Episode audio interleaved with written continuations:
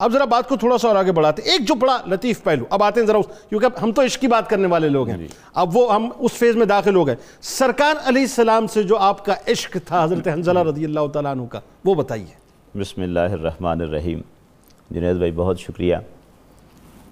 جنید بھائی قرآن مجید میں سورہ بقرہ کی دو سو پچاسی نمبر آیت میں اللہ جل شاہ نے اہل ایمان کی ایک بڑی خوبصورت صفت بیان فرمائی۔ فرمایا وقالو سمعنا و اطعنا وہ یہ کہتے ہیں کہ ہم نے سنا اور ہم نے اطاعت کی۔ اللہ۔ یہ سمعنا اور اطعنا میں ایک لمحے کی جدائی بھی جس نے نہیں دی اسے حنزلہ غسیل الملائکہ کہتے ہیں۔ رضی اللہ تعالیٰ جس وقت انہوں نے یہ اعلان جہاد سنا ہے یہ وہ واحد شخصیت ہیں جن کے ساتھ یہ سارا معاملہ ہوا ہے۔ اعلان جہاد سنا جس حالت میں بھی تھے انہوں نے اس کی پرواہ نہیں کی اور فوراً لبیک کہا اللہ۔ ادھر سمینا اور ساتھ ہی اتانا۔ اللہ یہ سمینا اور اتانا میں ایک لمحہ بر کی جدائی حضرت حنزلہ رضی اللہ تعالیٰ عنہ کی طرف سے سر ایک بات اور جس پہ آپ کلام فرمائیے۔ دیکھیں وہی بات ہے کہ لا یومنو احدکم حتی اکونا حب الہ میں والدہی و ولدہی و ناسی اجمعین۔ یہاں دیکھیے کہ کیسی عملی تفسیر آپ نظر آتے ہیں عملی تصویر نظر آتے ہیں۔ عملی تفسیر نظر آتے ہیں۔ مطلب آپ نے جو اپنے والد کے لیے جملے کا ذرا وہ بتائیے نا جی میں عرض کرتا ہوں اب یہ پہلے میں ایک چھوٹی سی بات ابھی دو باتیں ہوئیں۔ ایک جملہ بڑا خوبصورت بار بار آیا کہ حضور سید عالم صلی اللہ علیہ وسلم کے جو اصحاب ہیں یہ منتخب شدہ لوگ ہیں۔ میں کہتا ہوں کہ یہ تو سرکار دو عالم صلی اللہ علیہ وسلم کا اپنا ارشاد پاک ہے۔ جامع الاحادیث میں امام سیوتی رحمۃ اللہ علیہ چھ ہزار چھ سو پچیس نمبر حدیث پہ لائے ہیں۔ آپ نے ارشاد فرمایا ان اللہ اختارنی و اختار علی اصحابی اللہ نے میرا انتخاب فرمایا اور میرے لیے میرے صحابہ کا انتخاب سبحان فرمایا۔ اللہ سبحان تو جن کو اللہ نے حضور سید عالم صلی اللہ علیہ وسلم کی صحابیت کے لیے منتخب فرمایا ہے یقیناً ان کے اوصاف کمال ہے یہ اب پہلے دیکھیں کہ حضرت حنزلہ رضی اللہ تعالیٰ عنہ کا جو عشق کا معاملہ ہے کہ باپ فاسق ہے۔ ایک مسلمان کے گھر میں جو پیدا ہوتا ہے نا وہ تو شروع سے ایمان والا ہوتا ہے لیکن جو فاسق کے گھر میں پیدا ہو اور عاشق حضور سید عالم صلی اللہ علیہ وسلم کا بن جائے اللہ۔ عشق حضور سے کرے محبت ایمان حضور پہ رکھے اس کا عشق دوسروں سے کامل درجے کا چلا جاتا ہے۔ اس اللہ لیے اکبر۔ کہ وہ تو فاسق کے گھر میں تھا۔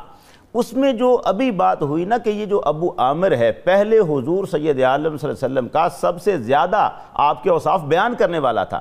حضور سید عالم صلی اللہ علیہ وسلم کے اوصاف اس کی زبان سے سن سن کر حضرت حنزلہ رضی اللہ تعالیٰ ان کے دل میں حضور کا عشق اللہ پیدا ہو کیسی چکا بات ہے ہوا کیسی تھا بات۔ اور ابو عامر خود جب اس لمحے پہ آیا ہے تو وہ وہاں سے پھسل یہ گیا۔ کیسی اللہ کی بٹت ہے اللہ کیسا اکبر۔ کیسا یہ کمال ہوا؟